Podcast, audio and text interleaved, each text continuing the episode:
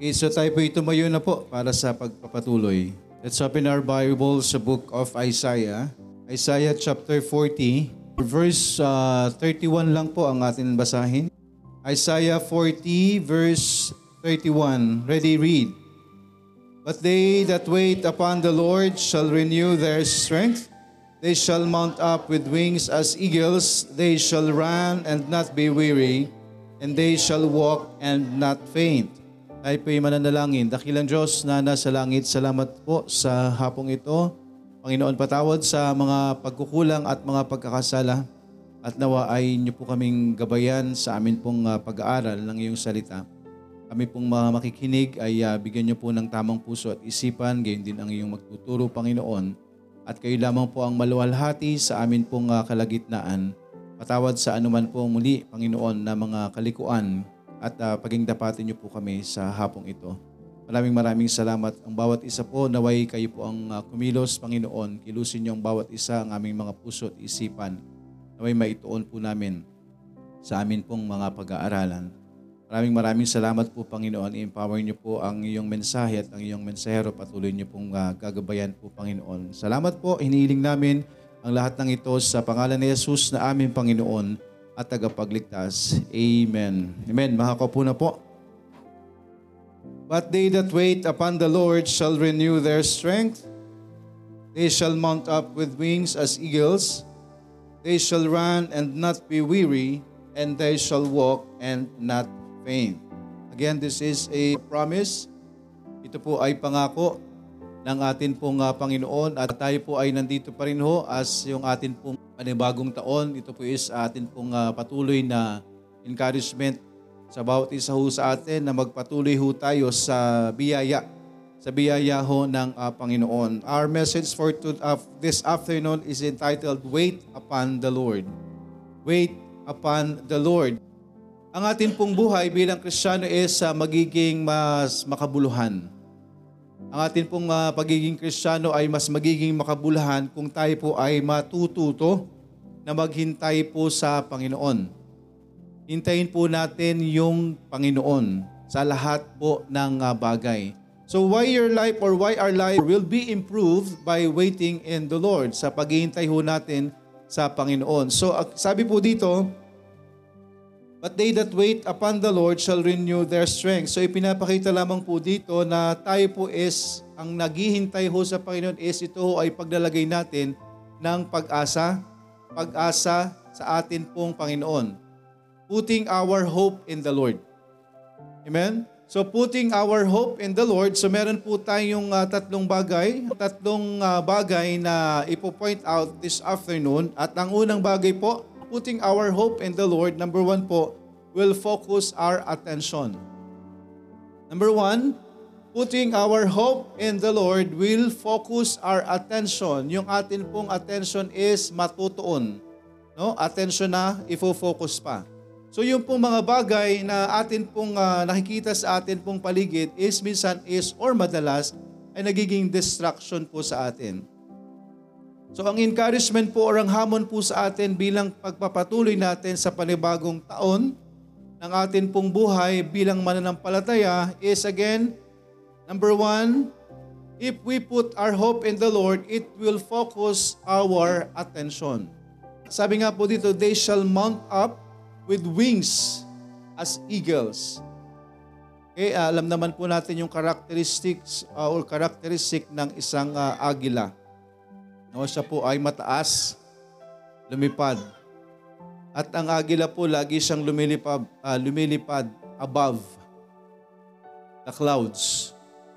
No? Para maiwasan niya yung mga masilumuot na daan. So mataas po ang kanyang lipad. So yan, nang sa gayon po is andun ho yung focus malayo sa distraction. No? So number one po, putting our hope in the Lord will focus our attention will focus our attention. Sabi nga po, ang pag-asa sa Panginoon ay magpapawi ho ng focus natin dun sa ating sariling sitwasyon. At inilalagay ito sa atin pong Panginoon. Ibig sabihin lamang po, yung attention natin, your, yung kung ano man pong distraction natin, kung tayo po'y hum, naghihintay sa Panginoon, andun yung pag-asa natin sa Panginoon, it will focus our attention.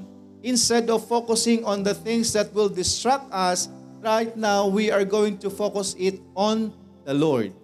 Ilalagay ho natin sa atin pong Panginoon. So will or your our hope in the Lord will focus our attention. Nakafocus ho yung attention natin sa Panginoon. No? So, when we decide to put your hope in the Lord, letter A, when we decide to put our hope in the Lord, Letter A, your perspective on your situation changes. Your perspective on your situation changes. Nababago po yung pananaw natin sa mga sitwasyon na meron tayo kapag inilagay natin yung pag-asa natin sa Panginoon. Sabi po sa Proverbs 16.3, sa Proverbs 16.3, Commit thy works unto the Lord, and thy thoughts shall be established. So kapag itinuon natin ang ating mga sarili sa Panginoon, nagkakaroon po tayo ng establishment. Amen po. Na, nararanasan niyo po ba ito? O out of focus tayo? Hello? No? Kapag nilagay ho natin yung atin pong pag-asa sa Diyos, our perspective or your perspective on your situation changes. Intindihan po ba? Yung atin pong pananaw ay nababago kung meron tayong pag-asa na inaasahan sa Diyos. Amen? So when we decide to put our hope in the Lord, letter A, your perspective on your situation changes. At mangyayari lang po if we commit our works unto the Lord. Sabi ho sa Proverbs 16.3, Commit thy works unto the Lord, and thy thoughts shall be established. Kapag ibinigay ho natin sa Panginoon, magkakaroon ho tayo ng uh, kaayusan. No? Hindi tayo sanga-sanga. Diba kapag wala sa Panginoon, alam niyo po, ang dami nating iniisip. Ang dami nating gustong gawin.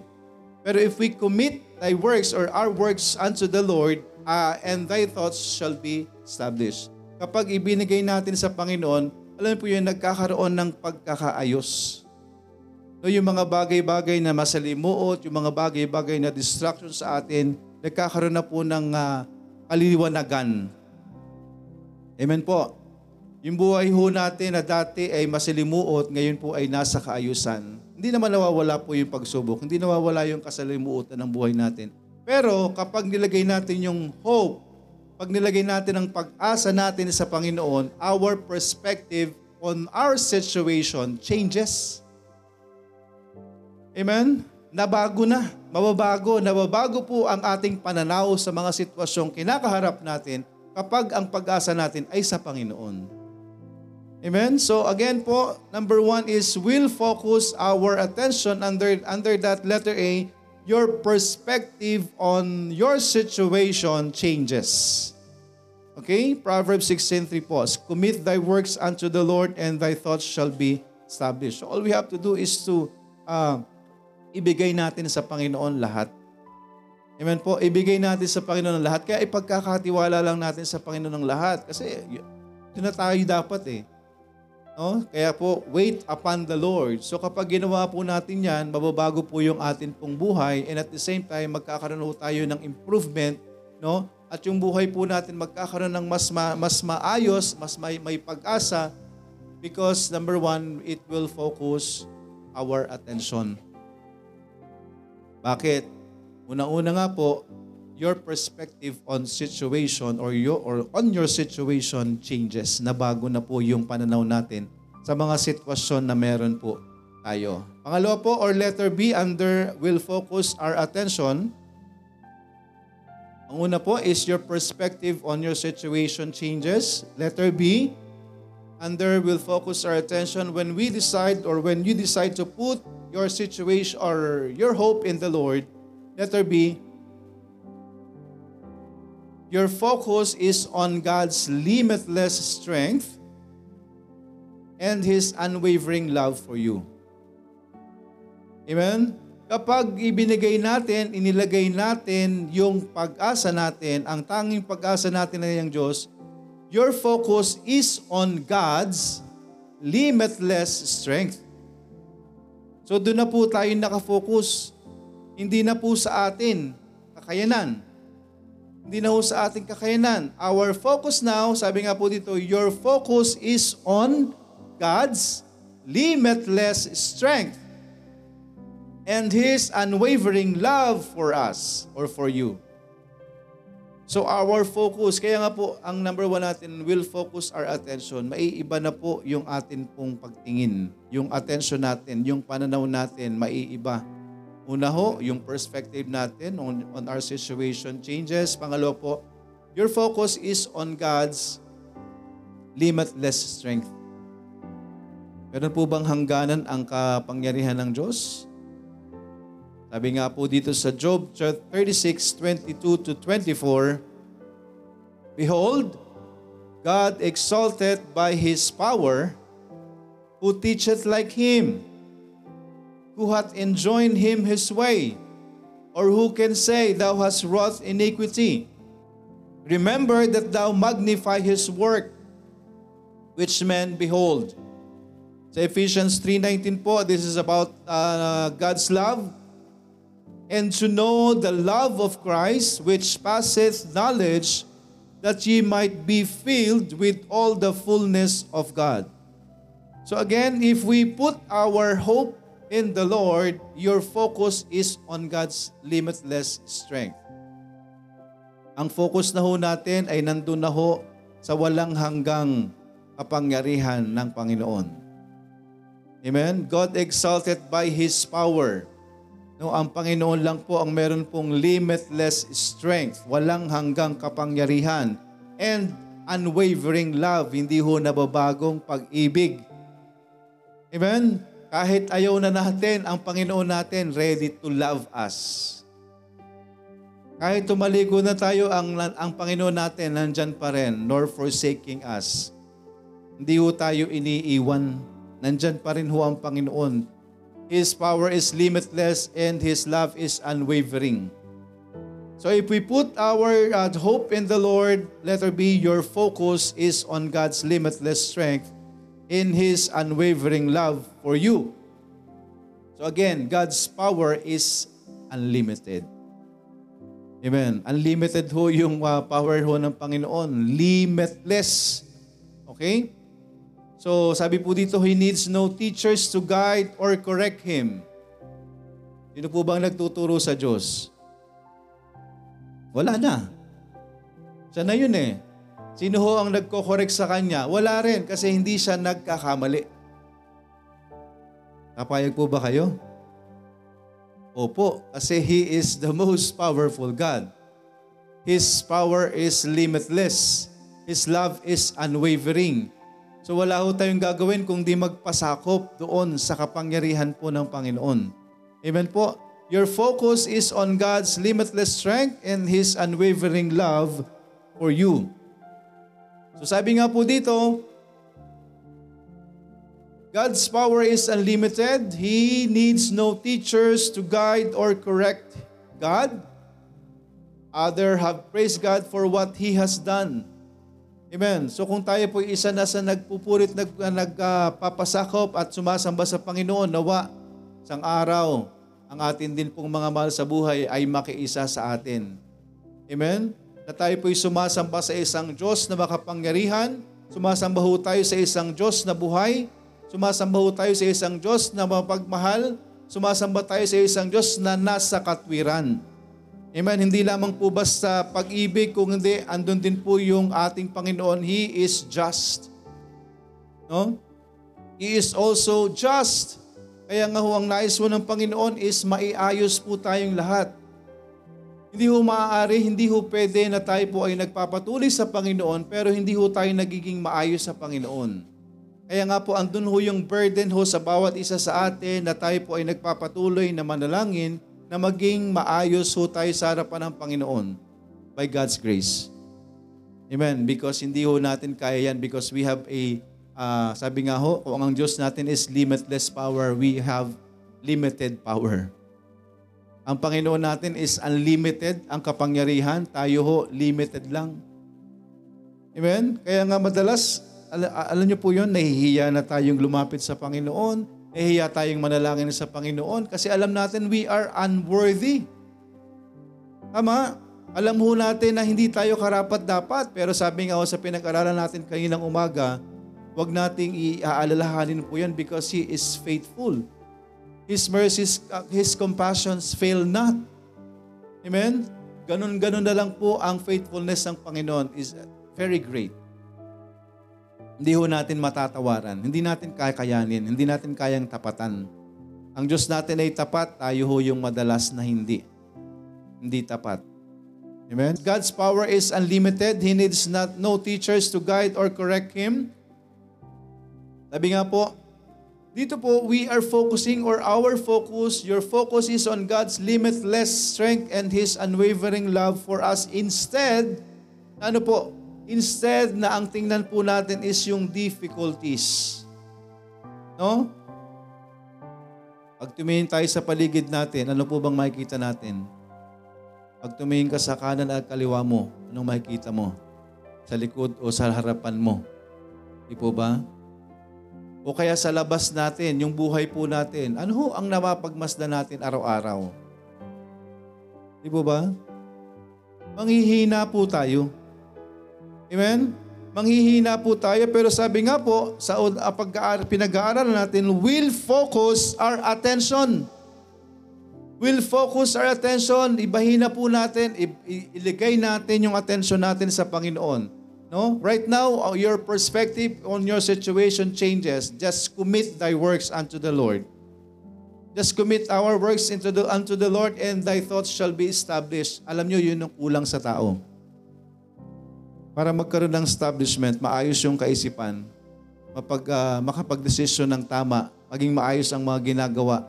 No, laging align ang laging tama yung ginagawa natin kung ibibigay natin sa Panginoon ang mga sarili natin. Unless gawin natin yan, hindi tayo magkakaroon ng kaliwanagan sa bagay po na yan, sa kaayusan sa bagay po na yan. Unless ibigay natin sa Diyos, i-commit natin sa Panginoon ang lahat ng atin pong mga naisin at magkakaroon tayo ng uh, establishment ng ating kaisipan.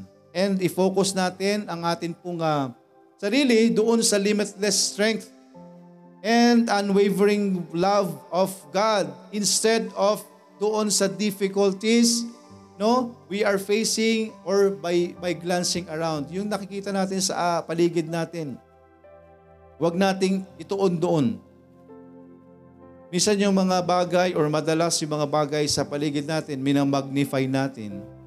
Difficulties, problems sa paligid natin, persecutions, no? Uh, needs natin, yung kakulangan natin, minamagnify natin. Nakakalimutan natin we have a powerful God. We have the limitless source. Amen po. So let us focus Your, uh, your focus is on God's limitless strength and His unwavering love for you instead of focusing on the difficulties around. Pangatlo, letter C. Sabi po ito sa Proverbs chapter 3 verse, uh, verses 5 to 6. Trust in the Lord with all thine heart and lean not unto thine own understanding. In all thy ways acknowledge Him and He shall direct thy paths. Okay? So again, we'll focus our attention if we decide to put our hope in the Lord. Letter C, your reliance is on the Lord alone. Hello. Your reliance is on the Lord alone. Anong dapat lang ho natin gawin? Dapat ang inaasahan lang ho natin, no? We need we just need to rely on the Lord alone. Wala na po tayong ibang dapat asahan. Sabi nga po, trust in the Lord. Not just trust in the Lord, but trust in the Lord with all thine heart. Hindi ho yung parang uh, kulang yung tiwala. Dapat ho ang pagtitiwala natin ay buo. Okay, your reliance is on the Lord alone. Kailangan yung pag-asa natin, yung inaasahan natin, ilagay na lang natin sa atin pong Panginoon. Amen? Trust in the Lord with all thine heart and lean not unto thine own understanding. In all thy ways acknowledge him, and he shall direct thy paths. Pero sabi nga po, hindi tayo makapagre-rely sa atin pong Panginoon. Sa Diyos lang ho natin if we are not going to surrender. So, ibig sabihin po, relying on God needs uh, needs our surrender. Dapat alam ho natin that it is essential, essential, it is essential to surrender to God. Kailangan ho nating isuko or kailangan nating isuko sa Panginoon ang lahat. For us to rely on the Lord alone. Amen? Kaya ho ang nais ho ng Diyos, ang paalala ng Panginoon ho sa atin is trust in the Lord with all thine heart. And lean not unto thine own understanding. Imagine, meron tayong kaisipan. Pero ang sabi niya, wag daw nating asahan yun. Yung sarili nating kaunawaan. Di po ba? Nakuha po natin. Kaya ang, uh, ang nais ng Diyos, napakalayo ho sa tao. Di ba? Sa tao, kung ano yung gusto mo, gawin mo. Amen? Kung saan ka masaya, doon ka. Ang layo po nun sa, sa, sa Panginoon. Ang layo ng prinsipyo ng tao sa Diyos. At kung hindi ho tayo mag-surrender ng sarili natin sa Panginoon, hindi ho natin mararanasan to rely on the Lord alone. Nakuha po natin. Kasi meron tayong mga gustong gawin. May mga desisyon tayong gustong gawin. Pero alam natin na mali sa harapan ng Panginoon. Alam natin na wala sa kalooban ng Diyos. So paano tayo magre-rely na sinasabi natin nagre-rely tayo sa Panginoon kung ayaw nating isuko yung mga bagay na hindi dapat nating gawin at ang gawin dapat natin ay mga bagay na ayon sa Kanya, ayon sa salita ng Panginoon. So kailangan po natin ng full surrender. It is essential na isuko natin sa Panginoon ng sarili ho natin for us to rely on the Lord alone. That is, uh, that is focusing, sabi nga po, will focus our attention. Nang sa gayon, hindi ho tayo nade-distract. Amen po ha? Your reliance is on the Lord alone. It is essential to surrender to God. Proverbs chapter 3 verses 5 to 6. Letter D, under will focus our attention. Letter D po, sabi po sa Ephesians chapter 3 verses 20 to 21, Now unto him that is able to ex- to do exceeding abundantly above all that we ask, we ask or think, according to the power that worketh in us. And to him be glory in the church by Christ Jesus throughout all ages, world without end. Amen. So letter D po, your acknowledgement is with the Lord. Yung atin pong, uh, sabi nga po, is nasa Panginoon lamang po. Alam natin na ang mga bagay sa paligid do natin is napaka liit. Amen? Kung ifo-focus ho natin, will focus our attention. Kung ifo-focus ho natin ang attention ho natin sa Panginoon, napakaliit lang ho ng mga bagay-bagay, napakalit lamang po ng mga problema, napakalit lang po ng mga struggle natin sa paligid natin. Kung ifo-focus ho natin ang sarili ho natin sa Panginoon, tandaan po natin, your acknowledgement is with the Lord. Dapat ang Diyos na ho yung inuuna natin. Amen? Ang Diyos na ho lagi ang nasa harapan natin.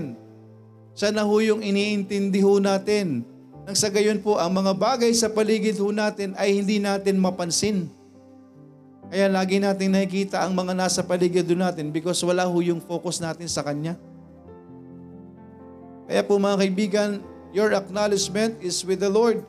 He is bigger than any circumstance.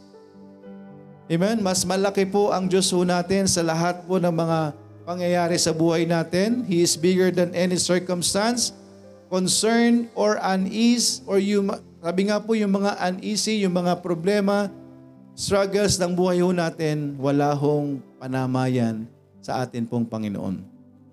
Mas malaki ang Diyos natin. Amen? Mas malaki ang Diyos natin sa lahat ng mga bagay na nakapaligid po sa atin. Again, wait upon the Lord.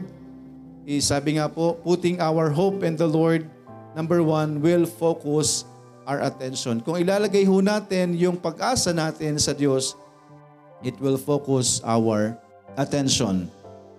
Number two, But they that wait upon the Lord shall renew their strength. Una is, they shall mount up with wings as eagles. Pangalawa po is, they shall run and not be weary. They shall run and not be weary. Sila po ang ibig sabihin po nito is, andun po wala po yung pag aala-ala.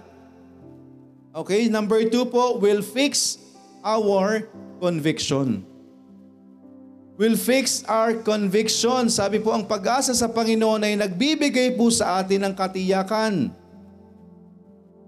Na ito po yung magbibigay at maglalagay po sa atin, magbubunga po sa atin ng panibagong lakas.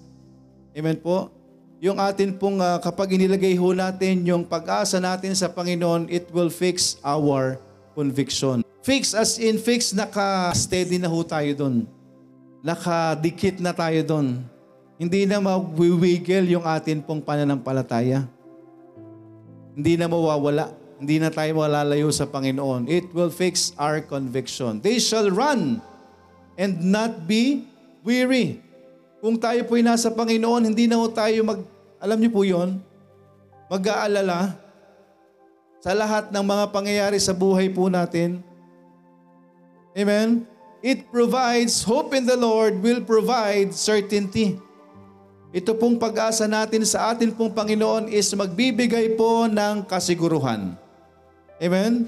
Sa isang uh, sitaso ng Biblia, sinasabi po dito, ngayon pong ating pong pag-asa, wala hong makakapaglayo sa atin sa Panginoon kahit anong mga bagay. Sabi po sa Romans chapter 8 verse 35 to 39, Who shall separate us from the love of Christ? Shall tribulation or distress or persecution or famine or nakedness or peril or sword? As it is written, For thy sake we are killed all the day long, we are accounted as sheep for the slaughter. Nay, in all these things we are more than conquerors through him that love us. For I am persuaded that neither death, nor life, nor angels, nor principalities, nor powers, nor things present, nor things to come, nor height, nor depth, nor any other creature shall be able to separate us from the love of God which is in Christ Jesus. Amen po. Yan po ang atin pong uh, pag-asa. It provides certainty. Amen? Our, if you're going to put our hope in the Lord, it will fix our conviction. Hindi na ho tayo mag-aalala hindi ho tayo mag-aalinlangan, hindi na tayo mawawalan po ng pag-asa dahil alam ho natin kasama natin ang Panginoon. Wala hong makapaghihiwalay sa atin, sa atin pong Panginoon. Hindi ho tayo mahihiwalay sa atin pong Panginoon kahit ano pa ang maranasan natin. Who shall separate us from the love of Christ? Wala na pong makapaghihiwalay sa atin kahit ano pa yung mga nabanggit, yung mga tribulation o persecution o anuman, no? peril or sword, sabi nga po, tayo ho is, tayo po is parang mga sheep na nandun sa slaughter. Inihalin tulad po tayo na tayo po is parang andun lagi nasa bingit po tayo ng ano, kapahamakan.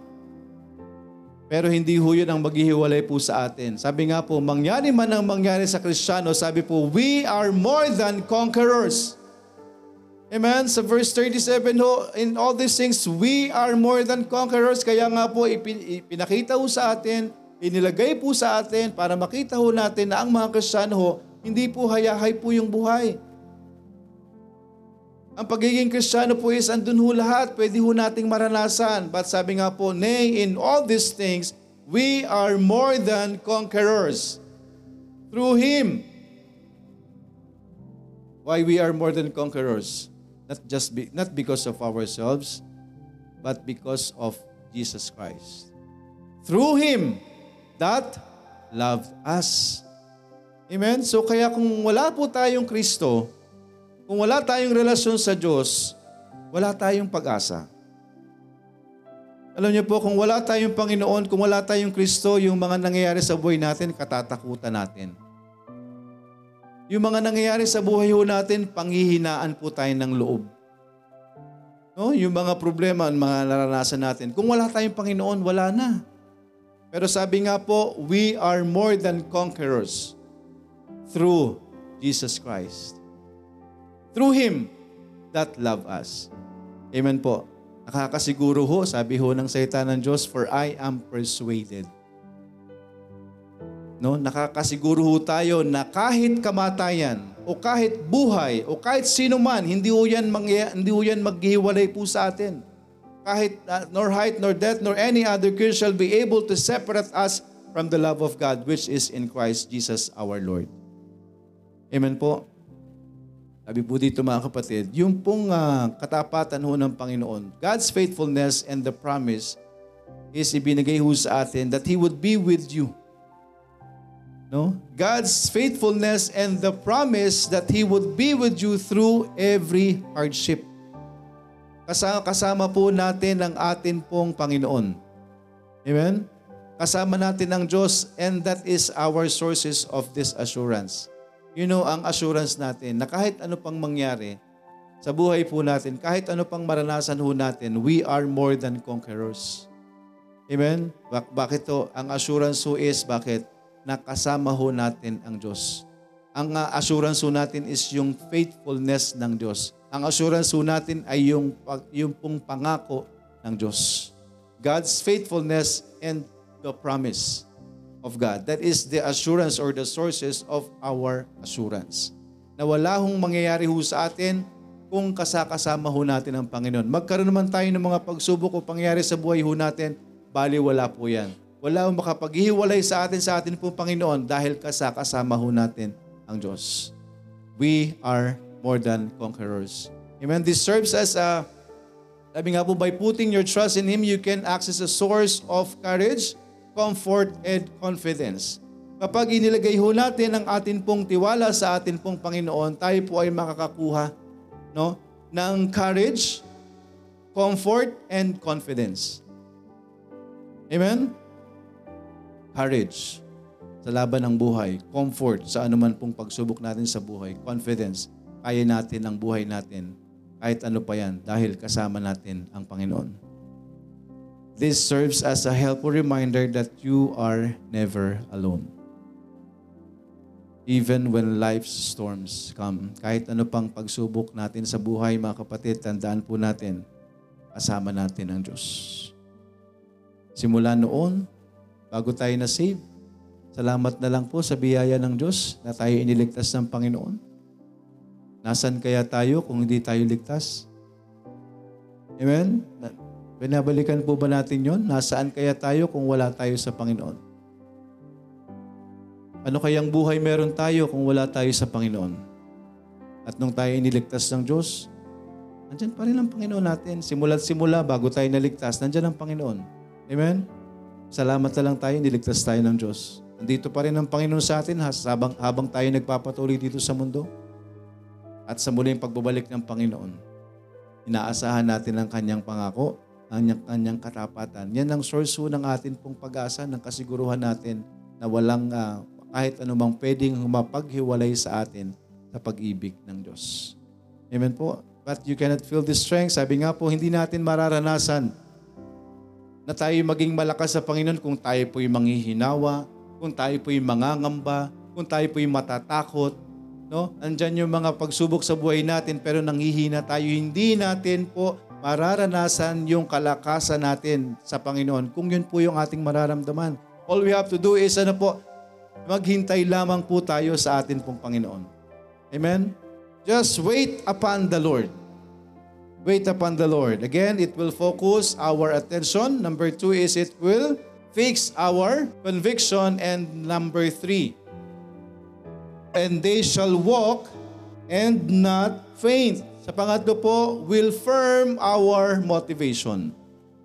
It will firm our motivation. Sabi po sa Romans 15.5, Now the God of patience and consolation grant you to be like-minded one toward another according to Christ Jesus. Ang pag-asa ho sa Panginoon ay maghihikayat sa atin na magpatuloy. yung pag ah, yung paglalagay ho natin ng hope natin sa Diyos, yan po yung maghihikayat sa atin para magpatuloy ho tayo sa Panginoon. Amen po. Magpatuloy ho tayo sa atin pong ah, Panginoon. So having faith in the Lord, magbibigay po sa atin niya ng kalakasan, no? Na magpatuloy. To press on, to continue. Amen po. Kagaya nga ng last natin na na pinag-aaralan doon sa book of Hebrews is to persevere. No, magpatuloy ho tayo despite of difficulties. No? Kapag inilagay ho natin yung pag-asa ho natin sa atin pong Panginoon, it will firm our motivation. It will give us a motivation to continue. Amen? To continue on the Lord. Sabi po dyan, to press on. You can press on because we have faith. Amen? We can press on because or we can continue because we have faith that God will ultimately guide us. Na alam natin, nakasama ho natin ang Panginoon. This will enable you or this will enable us to endure hardships, knowing that the strength is made perfect in our weakness. Amen? Gives us the confidence to take on obstacles na hinaharap po natin. Kaya sabi ho ng Panginoon, may mga bagay tayong hinihingi sa Diyos. No? Yung mga kahinaan natin, ipinapanalangin natin sa Panginoon. Yung mga karamdaman natin, ipinapanalangin natin sa Diyos. Yung mga kahirapan natin, ipinapanalangin natin sa Panginoon. Pero sabi nga po, what if, or sabihin na natin na ito ho ang ginagamit ho ng Panginoon for us to endure hardships. No? And for, uh, for us to endure hardships, alam na ho natin na nagbibigay ho ito ng strength sa atin. Di ba we are praying to have strength? We are praying for a spiritual strength. So binibigyan ho tayo ng mga pagsubok ng atin pong Panginoon, binibigyan tayo ng mga hardships ng atin pong Panginoon, knowing that this strength is made perfect in our weaknesses. Na alam natin na yung mga pagsubok na po yan, yan yun yung magbibigay ho ng kalakasan ho sa atin for us to continue. Amen po. Kung makikita ho natin yung atin pong mundo sa panahon ngayon, napakarami ho ng mga bagay. Na ano po, to worry, to make us worry, and to destroy our strength. Amen? Napakarami po sa paligid po na yan. No, kung maggagawa ho tayo ng, uh, ng mga listahan, ng mga bagay-bagay na nasa sanlibutan, no, napakarami ho ng mga bagay na nasa sanlibutan na magiging dahilan ho for us not to continue. No, for us not for us to make us uh, worry, no? For us to for us to destroy our strength. Napakarami ho ng mga bagay na yan na makikita ho natin sa atin pong paligid. Pero sabi nga po, kung tayo po ay titingin sa atin pong Panginoon, magkakaroon ho tayo ng pag-asa. Kaya ho sabi po dyan, But they that wait upon the Lord shall, uh, shall renew their strength, they shall mount up with wings as eagles, they shall run and not be weary, and they shall walk and not faint. Kaya nga po yung pag-asa, yung pong paghihintay natin sa Panginoon, it will focus our attention. Amen po? It will focus our attention na wag ho nating tingnan ang mga bagay sa sanlibutan na problema ho sa atin. Pagkos tingnan ho natin that your perspective, our perspective on our situation changes if we are going to focus on the Lord. If we will focus our attention, our focus is on God's limitless strength. Huwag na ho nating tingnan yung mga problema sa buhay po natin bagkos ang makita ho natin na yung walang hanggang kapangyarihan ng Diyos at walang hanggang o walang pagbabagong pag-ibig ng atin pong Panginoon. Your reliance is on the Lord alone. Ilagay ho natin yung pag, uh, pagtitiwala natin sa atin pong Panginoon lamang and your acknowledgement is with the Lord. Ibigay lang ho natin sa atin pong Panginoon. Unahin po natin ang Diyos sa higit sa lahat. Will fix our conviction. Maging uh, Wag na hong mawala po sa atin yung atin pong uh, pagtitiwala ho sa atin pong Panginoon. Ito ay magpo-provide po sa atin ng kasiguruhan. No, it provides with us a certainty na ang Panginoon ho ang atin pong pag-asa. Wala po tayong hindi malalagpasan sa mundong ito dahil kasakasama natin ang atin pong Panginoon. Amen? And it will firm our motivation. Yung atin pong motivation, yung atin pong uh, dahilan para magpatuloy ay nasa Panginoon. Yung pag-asa natin sa atin pong Panginoon to continue to press on, this will enable us to endure hardships. No, ito po yung magbibigay ho sa atin ng, pagka, ng pag-asa na magpatuloy sa Panginoon despite of difficulties, despite of problems. Kaya nga po sabi po dito, mga kaibigan, you find the source of our strength and the reason you can hope in the Lord. May kita ho natin, babalikan po natin sa verse 28, sino po ba yung inaasahan po natin? Sino po ba ang Diyos na atin pong inaasahan? Sabi po sa verse 28, Hast thou not known, hast thou not heard, that the everlasting God, the Lord, the Creator of the ends of the earth, fainteth not, neither is weary. There is no searching of his understanding. He giveth power to the faint, and to them that have no might he increaseth strength. Even the youth shall faint and be weary, and the young men shall utterly fall. Kung makikita ho natin ang atin pong inaasahan, ang paglalagyan ho natin ng, pag, ng pag-asa, ang atin pong hinihintay, meaning waiting upon the Lord is putting our trust on the Lord always. Amen? Wait upon the Lord is putting our trust in the Lord always. Ibig sabihin po na ang Diyos lang ho talaga yung tangi nating pag-asa. Amen? Ibig, hindi ibig sabihin na hinihintay lagi natin yung Panginoon na wala pa siya. No, ibig sabihin po ng wait upon the Lord is andun ho lagi na ang Diyos lang ho ang ating inaasahan sa lahat ng pagkakataon. Sa lahat ng oras. Kaya nga po, sabi po again, But they that wait upon the Lord shall, shall renew their strength. They shall mount up with wings as eagles. They shall run and not be weary and they shall walk and not faint. So again, this verse defines why you can have hope in the Lord, especially when you are tired and weak. Dahilan po mga kaibigan, una po is God does not get tired or weary. So pwede po tayong umasa sa Panginoon. Pwede nating asahan po ang Diyos. No? Sa panahong pong tayo'y pagod, sa panahong tayo nangihina. Why? Number one, God does not get tired or weary. Kung tayo po nanghihina, kung tayo po napapagod, well then, ang Diyos natin, God does not get tired or weary. Hindi ho napapagod, hindi ho nanghihinawa ang ating Panginoon. Amen po. So again, this means He is never overwhelmed by life. Kung tayo po napupuno tayo sa mundong ito. No, kaya nga dumarating tayo sa punto na parang nanghihina tayo. Why? Napupuno tayo eh. Di po ba?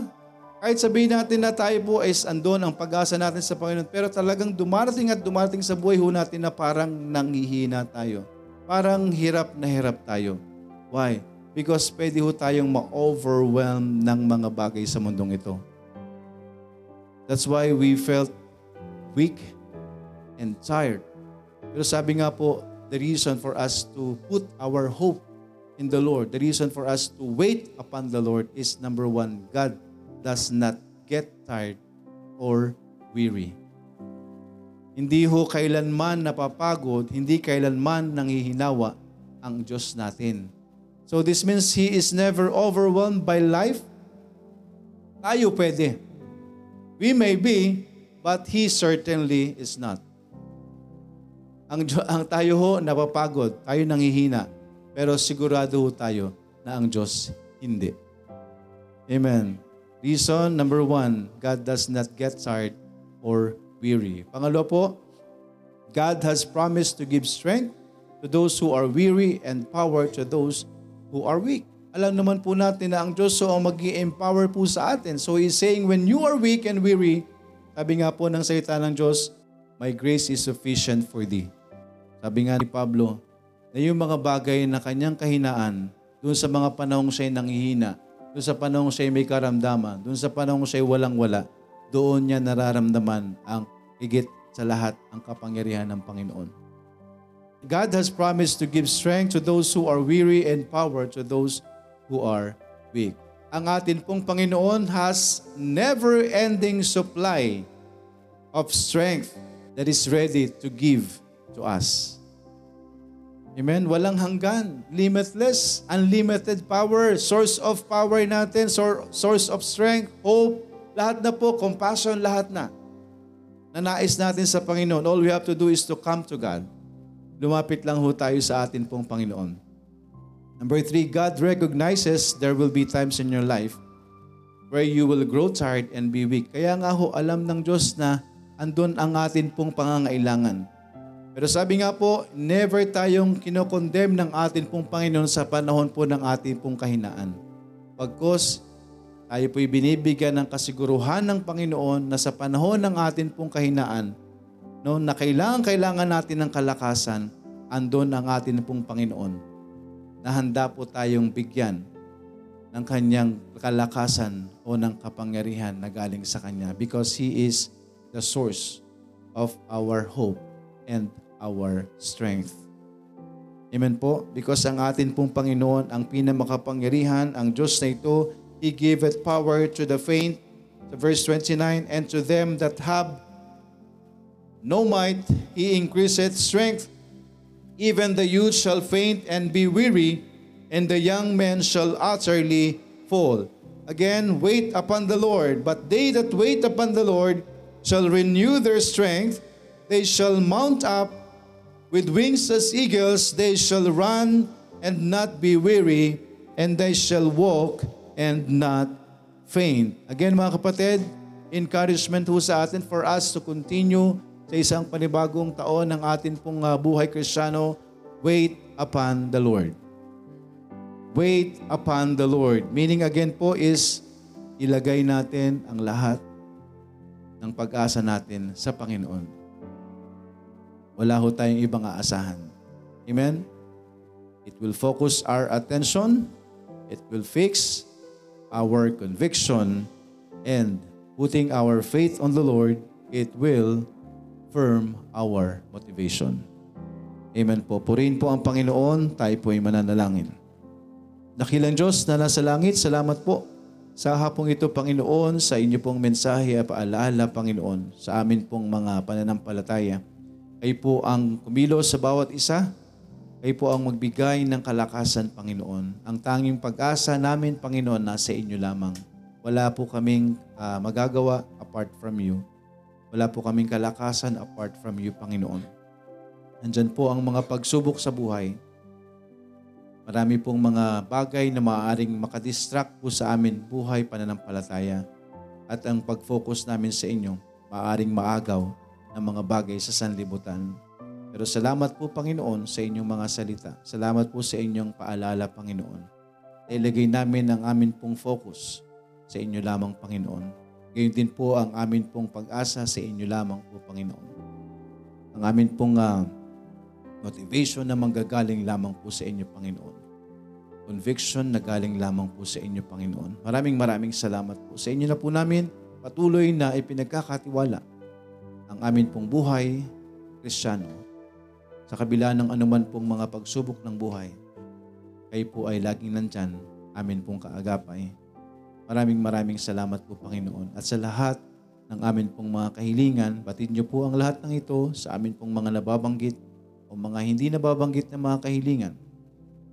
Kayo na po ang tumugon sa lahat ng ito, Panginoon.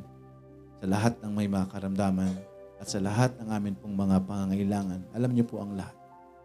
Ngayon pa man, Panginoon, tulungan niyo kami, maging, dapat, maging karapat dapat kami sa amin pong mga paghiling. At naway tulungan niyo kaming makapagpatuloy, makasunod sa inyong kalooban, Panginoon, ayon sa inyong mayamang biyaya.